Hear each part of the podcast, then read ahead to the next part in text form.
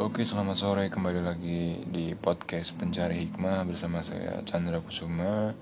Kali ini kita bakal ngebahas soal kesepian. Ya, udah lumayan lama saya nggak upload. Mungkin bak selanjutnya saya bakal konsisten upload lah ya, sekitar uh, tiga atau empat hari sekali ya, ngebahas soal uh, pengalaman hidup dan juga keresahan ya kita anak-anak muda dalam menjalani hidup lah. Oke, pada episode kali ini Pencari Hikmah bakal ngomongin soal kesepian.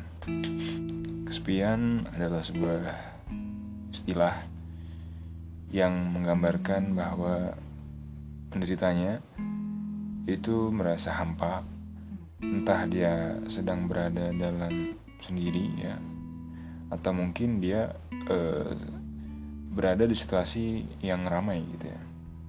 Karena kesepian itu berada di dalam eh, jiwa, bukan fisik seseorang. Kalau misalkan eh, kita ngacu ke definisinya dari Google, saya sempat baca bahwa kesepian adalah sebuah kebutuhan alamiah manusia akan eh, komunikasi ya, atau ibaratnya bonding dengan orang lain ya. Ketika kebutuhan itu tidak terpenuhi, maka akan menjadi masalah bagi dia secara pribadi, secara personal, karena itu adalah kebutuhan dasar. Kalau kita flashback ke zaman purba dulu, Uh, yang dinamakan manusia adalah makhluk sosial ya. Dari dulu kita sudah terbiasa untuk bekerja sama. Bayangin kalau misalkan kita melakukan semuanya sendiri ya, kan nggak akan mungkin bisa. Di saatnya, di saat kita lapar ya, kita butuh makan gitu. Tetapi kita punya anak, kan kita nggak mungkin kata anak kita misalnya masih kecil ya, kita tetap butuh orang untuk uh, menjaga atau mengasuh di saat kita mencari makanan. Itu zaman purba dulu. Termasuk di saat kita tuh uh, mungkin sudah beralih ya ke nomaden ya. Nomaden itu juga adalah di saat kita mampu berpindah dengan uh, koloni ya, kepada suatu daerah tertentu, tetap butuh kerjasama. Nah, kebutuhan itu memang harus terus terpenuhi karena E, itu adalah sifat dasar manusia. Oke, e, kenapa sih sekarang itu mulai banyak gitu ya orang-orang yang e, ngalami sebuah rasa kesepian itu sendiri ya? Kalau misalkan di awal saya juga sempat bilang bahwa nggak dipungkiri juga orang yang berada dalam keramaian itu bisa dia merasa kesepian gitu kan.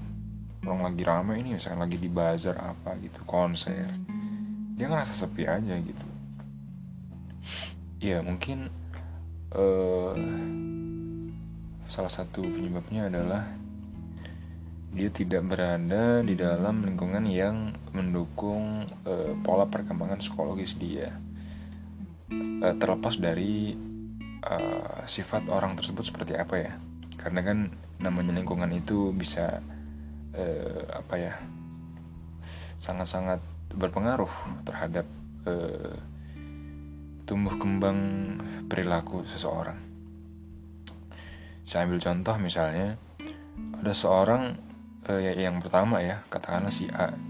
Si A ini adalah seorang yang cukup eh, rajin ya, terus dia mampu bersosial, dia punya hobi, misalnya main musik gitu kan.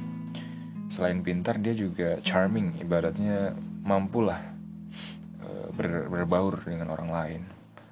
Sehingga e, perkembangan apa e, sosial dia itu akan cukup bagus. Misalnya karena dia pintar, dia dipilih menjadi seorang ketua kelas misalnya, atau mungkin ketua paskibraka gitu ya. Ditambah lagi mungkin kalau fisiknya mendukung segala macam, itu privilege ya, maksudnya eh, dia kan bisa lebih mudah gitu kan membaur dengan uh, lingkungan sekitar dia gitu, karena dia punya kelebihan-kelebihan tersebut, ya kan? Mungkin nggak dia merasa kesepian, uh, bisa jadi mungkin, cuman agak kecil kemungkinannya. Ada mungkin faktor X ya, misalnya dia punya keluarga yang kurang harmonis, hmm, orang tuanya cerai misalnya, terus broken, broken itu kan artinya orang tuanya tuh saling benci. Nah di situ bisa jadi dia merasa uh, gak enak, gak nyaman gitu lah, karena dia merasa ada beban yang dia pikul, ya kan? Nah bisa dia ngerasa kesepian, cuma kemungkinannya jauh lebih kecil karena dia masih bisa uh, lingkungan dia masih bisa masih bisa memaklumi dan dia masih punya kelebihan untuk di uh, untuk orang lain nyaman lah berkomunikasi sama dia gitu. Beda halnya beda halnya dengan si B ya, katakanlah si B. Nah si B ini orang yang cukup uh, egois, dalam artian misalnya dia suka main game ya, suka main game, dia nggak mau berbaur sama orang lain, dia punya pemikiran tersendiri terhadap hidup ini gitu ya. Dia punya kebiasaan atau hobi yang cukup eh, nggak familiar di mata orang gitu kan, dimana orang-orang itu menganggap itu eh, cukup aneh gitu ya. Mungkin ketika dia berada di dalam lingkungan apa namanya, bisa katakanlah mungkin sekolah gitu, dia akan mendapatkan nilai yang tidak sebagus orang lain, biasa saja, prestasi dia tidak menonjol gitu, sehingga teman-teman itu masih apa ya, e, mencari apa sih benefit ya untuk berteman dengan dia apa sih gitu. Kadang kan seseorang itu mau menjalin circle pertemanan itu kan pasti dengan benefit ya, entah benefitnya itu orangnya nyambung, terus mungkin ada yang suka belajar, bisa tukar pikiran tentang sesuatu atau hobi. Cuma kalau misalkan hobinya aja udah gak banyak orang suka, dipandang orang aneh, tidak punya kelebihan di bidang akademis, terus suka menyendiri, itu peluang untuk merasa kesepiannya sangat-sangat tinggi, karena dia sendiri yang menyebabkan hal tersebut gitu ya. Sehingga dia merasa dan bahkan semesta mengamini bahwa uh, dia tidak nyaman berada di dunia yang menurutnya asing gitu. Apa yang menurut dia tidak asing? Ya dunia virtual, dan dunia sendiri lah, ibarat dunia dia sendiri. Nah itu yang uh, kemudian bisa menyebabkan orang merasa kesepian, karena dia eh, kata kuncinya adalah dimana seorang tidak menemukan circle yang tepat untuk mengembangkan dirinya dan membuat dirinya merasa diterima oleh banyak orang gitu ya. Itulah kuncinya kenapa orang bisa merasa kesepian. Kalau misalkan itu bisa ibaratnya tuh terjawab ya, atau apa namanya eh, terhindarkan, enggak, saya rasa kemungkinan untuk merasa kesepian sangat-sangat kecil. Nah dari perbandingan antara si A dan si B, otomatis peluang untuk bisa merasa kesepian dari si B justru sangat-sangat besar ya. Kadang-kala orang-orang seperti si B ini dia punya imajinasi sendiri gitu ya. Ya terang aja dia dia berada dalam keramaian, katakanlah eh, konser gitu, dia nggak menikmati konser tersebut, pikiran dia selalu melayang ke hal-hal lain gitu ya. Itu sih, dan itu ngerasa ketika dia nggak punya teman yang sefrekuensi, ya nggak bisa diajak ngobrol, itu sangat-sangat ini sih, gak enak lah. Nah itu dia eh, kesepiannya. Jadi hikmahnya adalah ketika kita mungkin sedang merasa kesepian, cobalah introspeksi diri. Yang pertama adalah introspeksi diri. Apakah kita sudah menjadi orang yang orang lain butuhkan atau belum? Apakah kita terlalu egois dengan hanya memperhatikan hobi kita sendiri dan berharap orang lain itu mengerti akan hobi kita tersebut? Ya, introspeksi diri lah. apakah kita tuh uh, worth ya, maksudnya berguna nggak sih kita tuh punya kesukaan yang orang lain tuh nggak suka gitu loh. Maksudnya nggak banyak orang suka ya. Oke lah, kita punya uh, misalnya orang ada yang hobi mini four W D gitu kan, nggak banyak orang yang suka, cuma kan ada, dan at least itu nggak melanggar norma masyarakat gitu loh. Kan pasti ketika dia merasa di situ dia nggak akan mungkin merasa kesepian ya. Nah itu loh, kita tuh punya nggak sih uh, hobi-hobi yang itu tuh di, di luar inilah, nggak nggak nggak umum gitu loh. Janganlah kita seperti itu. Mungkin carilah hobi-hobi yang banyak orang tuh suka, misalnya basket, olahraga apa segala macem gitu ya. Mungkin kalau sekarang ya Illustrator aja udah banyak lah ininya, komunitas-komunitasnya banyak yang bisa diulik di situ. Intinya banyak eh, ininya penggemarnya lah kayak gitu. Sehingga kita bisa bertukar pikiran, berkolaborasi. Dan Uh, yang kedua adalah coba kita kembangkan uh, potensi kita, sehingga kita tuh stand out lah ya, punya kelebihan yang bisa digunakan oleh orang lain. Itu sih. Jadi uh, menurut saya makna hidup itu adalah ketika kita tuh berguna ya. Saya tuh peng- apa sangat-sangat bersyukur gitu ketika saya tuh melakukan sesuatu dan orang lain itu merasa terbantu gitu. Saya sangat-sangat bersyukur akan hal itu gitu. Walaupun tidak dibayar ya, maksudnya eh, saya puas aja gitu, nggak tahu kenapa.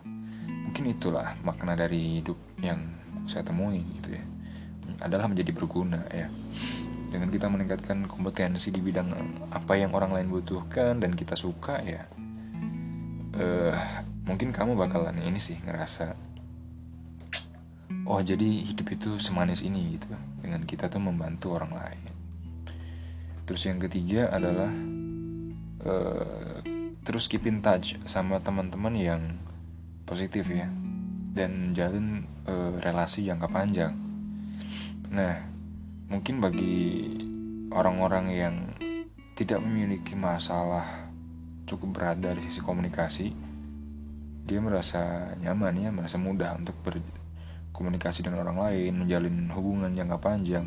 Mungkin bagi beberapa orang mudah, cuma ada aja orang-orang itu yang nggak nggak bisa gitu, dia nggak ngejalin hubungan jangka panjang dengan orang lain tuh nggak bisa. Kadang-kadang kita punya teman S M P gitu, S M A yang sampai sekarang udah nggak akrab gitu ya. Ada aja orang-orang seperti itu. Mungkin kita bukan orang salah satu di antara uh, orang itu, cuma kalau kita ingat seseorang itu teman kita, dia susah gitu ya, ibarat kata antisosial lah gitu. Dia akan bertanya-tanya gimana sih caranya punya teman sesimpel itu loh, gimana caranya menjalin relasi gitu-gitu. Nah kalau dari saya sih simpelnya ya eh, coba berkabar aja gitu, maksudnya ajak main kemana. Kalau misalkan jauh ya telepon, mungkin sebulan sekali ya, nggak perlu intens banget lah, yang penting masih ada komunikasi. Jangan sampai terputus banget lebih dari tiga bulan, itu yakin akan terputus banget sih. Mungkin kalau buat cewek-cewek kan biasa kali ya teleponan, ada masalah apa hari ini, ketemu apa, dideketin siapa misalnya gitu.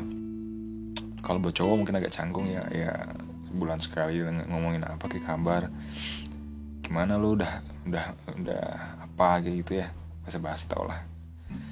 Ya kayak gitu sih, menjalin relasi ke teman-teman yang lain gitu ya. Itu sih. Jadi kesimpulannya untuk episode kali ini adalah dengan kita uh, menjadi dalam tanda kutip ya normal gitu ya, similar as the others, kita susah kok merasa kesepian. Kita akan dengan mudah untuk uh, bisa bonding dengan orang lain gitu ya. Even kita punya masalah, siapa sih yang gak punya masalah gitu ya. Saya tahu uh, kamu juga mungkin lagi mencari pekerjaan, lagi meningkatkan, berusaha meningkatkan semangat, memperbaiki nilai gitu ya. Bisa jadi ada yang seperti itu ya. Semua orang punya masalah ya. Mungkin orang tuanya toksik atau gak punya sahabat yang baik, selalu dibully di lingkungannya. Anyway, apapun masalah kalian, tetap eh, terimalah gitu ya. Karena gak ada yang bisa, mau gimana kita memprotes ke Tuhan gak mungkin. Kita cuma ridho aja, bisa ikhlas, berharap semua itu terbalas dengan ganjaran. Udah itu aja. Sebagai manusia mah terimaan, jalani aja. Itu jadi eh, kembali ke inti saya tadi, hikmahnya adalah be, being normal. Coba lihat apa yang kurang dari diri kamu. Coba kembangin potensi terpendam kamu, perluas jaringan pertemanan, dan jangan lupa maintain setiap sebulan sekali, dua minggu sekali untuk jalin relasi jangka panjang. Udah sih, sesimpel itu kok untuk tidak merasa kesepian. Kalau kamu punya masalah, bisa cerita ke teman-teman. Ya, walaupun tidak menyelesaikan, yang penting tersalurkanlah apa yang ada di kepala kamu. Begitu. Oke, mungkin itu dulu eh, episode kali ini.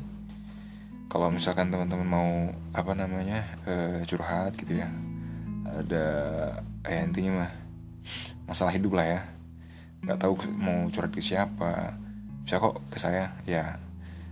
Uh, apa namanya walaupun nggak seperti yang sudah saya bilang ya, walaupun nggak menyelesaikan masalah langsung gitu kan, yang penting kan apa yang ada di pikiran kita tuh tersalurkan gitu ya. Nah, kalian bisa kunjungi Instagram saya di et chandra kusuma. Belum banyak feednya, tapi insya Allah inilah amanah. Oke, sekian itu aja. Sampai jumpa kembali di episode selanjutnya. Bye.